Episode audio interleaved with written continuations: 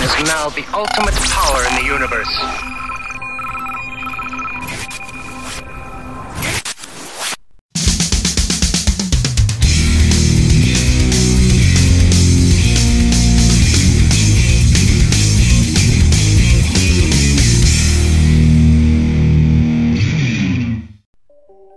Hari ni korang akan dengar lain macam sedikit dalam episod ni.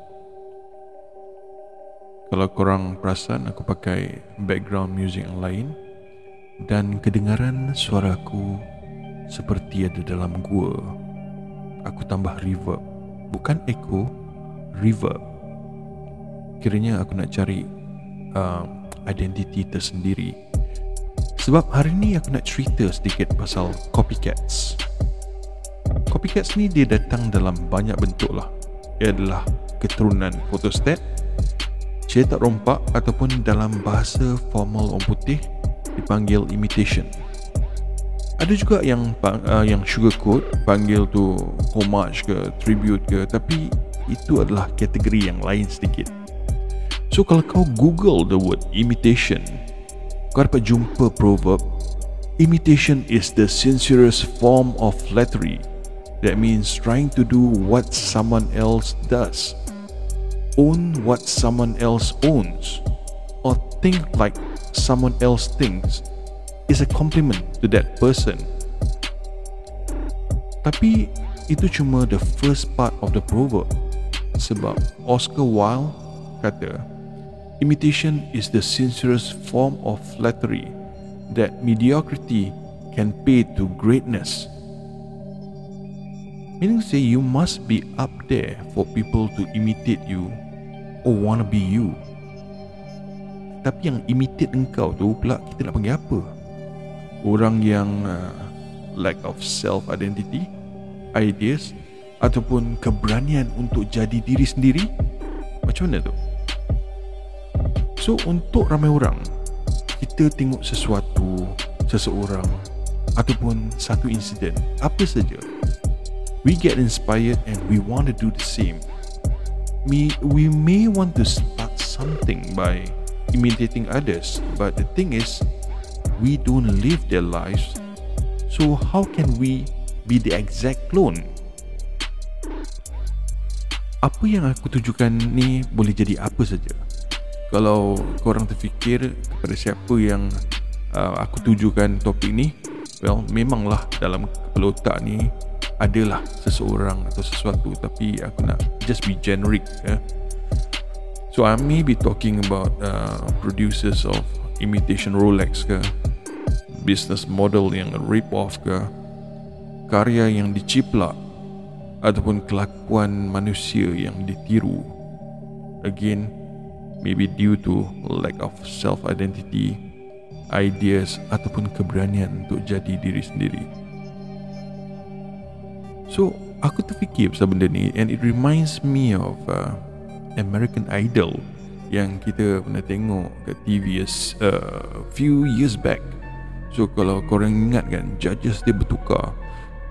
Uh, Tapi aku rasa macam Paling orang ingat sekali is the trio of Randy Jackson Paula Abdul okay, And Simon Cowell sebab dia orang ni ada personality sendiri. Tapi of course Simon jadi star of the show sebab dia ni agak kejam agak brutal dan agak sarkastik.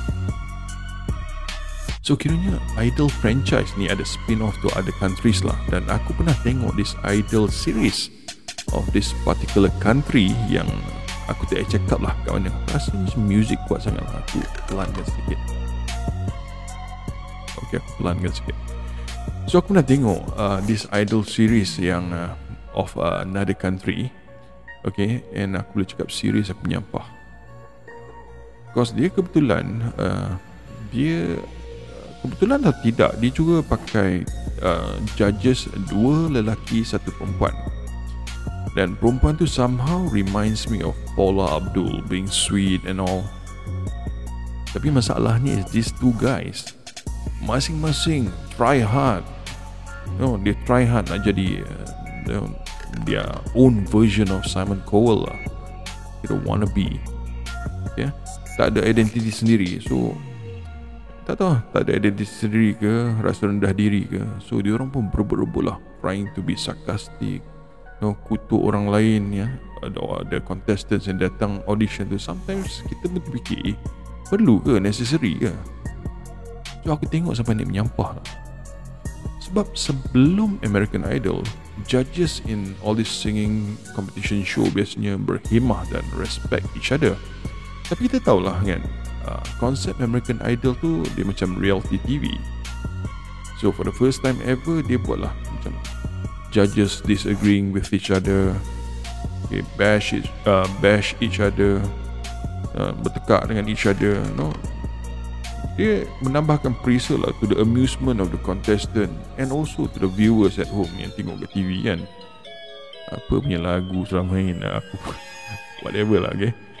So aku mungkin rasa this is a perangai semula jadi Simon Cowell dengan apa nama his fellow judges so nampak natural sedikit lah tapi bila benda ni diimitate maka ia jadi jelik dan menjengkilkan dia boleh kata trying too hard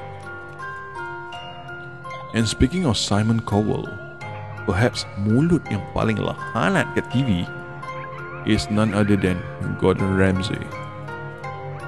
So kita tengoklah macam uh, MasterChef US. It's not so much about being a cooking show. Tapi fokus dia is the drama. Drama among the contestants dengan uh, mulut Gordon Ramsay yang kuat maki hamun, mencarut dan kalau korang ingat lagi yang si botak tu, yang arrogant prima donna gila tu. So it sells lah especially for people who love dramas. So when we watch MasterChef Australia pula set up dia sama. Mungkin dia juga satu franchise yang sama tapi konsep dia orang yang dia orang ketengahkan lain. They don't have and they don't need a Gordon Ramsay copycat and they don't focus on uh, on contestants bitching about each other ataupun backstabbing each other. So vibes dia sangat-sangat positif kau boleh tengok hiburan sekeluarga dengan anak-anak kau pun tanpa risau the four letter word berterbangan.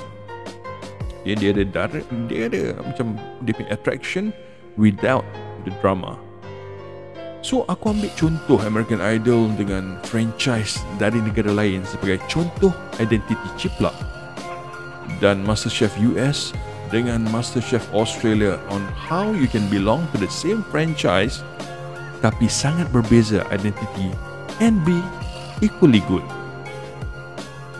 Pendek kata kalau kau nak be inspired ke, ada idola ke, ada role model ke, why would you want to be someone else or be something else? No, unless kau ni betul punya mediocre dan yakin originality kau tu sucks gila, then sorry lah, tak boleh buat apalah.